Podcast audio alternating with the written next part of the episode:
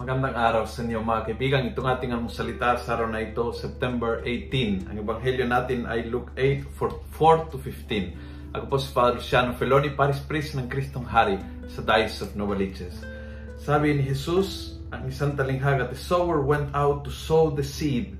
And as he sowed, some of the grain fell among the way, was trodden on, and the birds of the sky ate it up. Some fell on rocky ground, etc. etc. Alam po natin ang talinghaga na yan. But nagustuhan ko yung, yung umpisa. Ang layunin niya ay magtanim. Kaya ang ginawa niya ay magtanim. Di bale na matigas, tinaniman. Di bale na mabato, tinaniman. Di bale na may mga ibon na pwedeng atakihin yung, yung butil, tinaniman.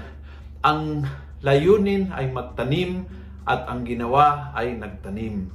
At sana tayo ay ganyan hindi ho nagbago ang ating layunin sa buhay ayon sa response ng mga tao. Hindi dahil ito ay taong tiklop, hindi ko siyang kakausapin, hindi dahil ito ay uh, masamang ugali, ay tatapatan ko na masamang ugali, hindi dahil ito ay uh, parang walang paki sa Diyos, hindi ko siya may bahagi ng aking pananampalataya. Hindi po pwede na ako ay magiging kristyano sa harapan ng mga tao na ay kristyano na tulad ko. Na bukas sa Diyos, na mabait sa akin.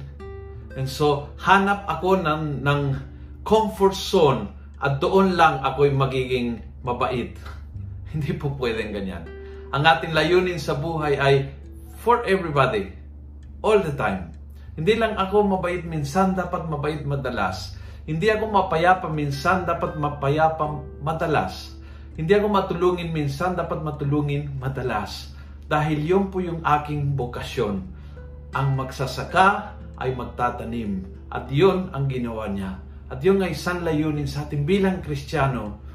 We are put in the world to love. To love, to, to, to bring compassion, to, to bring mercy, to bring peace, to bring joy.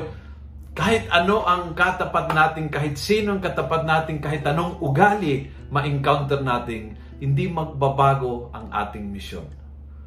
Kung nagustuhan mo ang video ito, pass it on.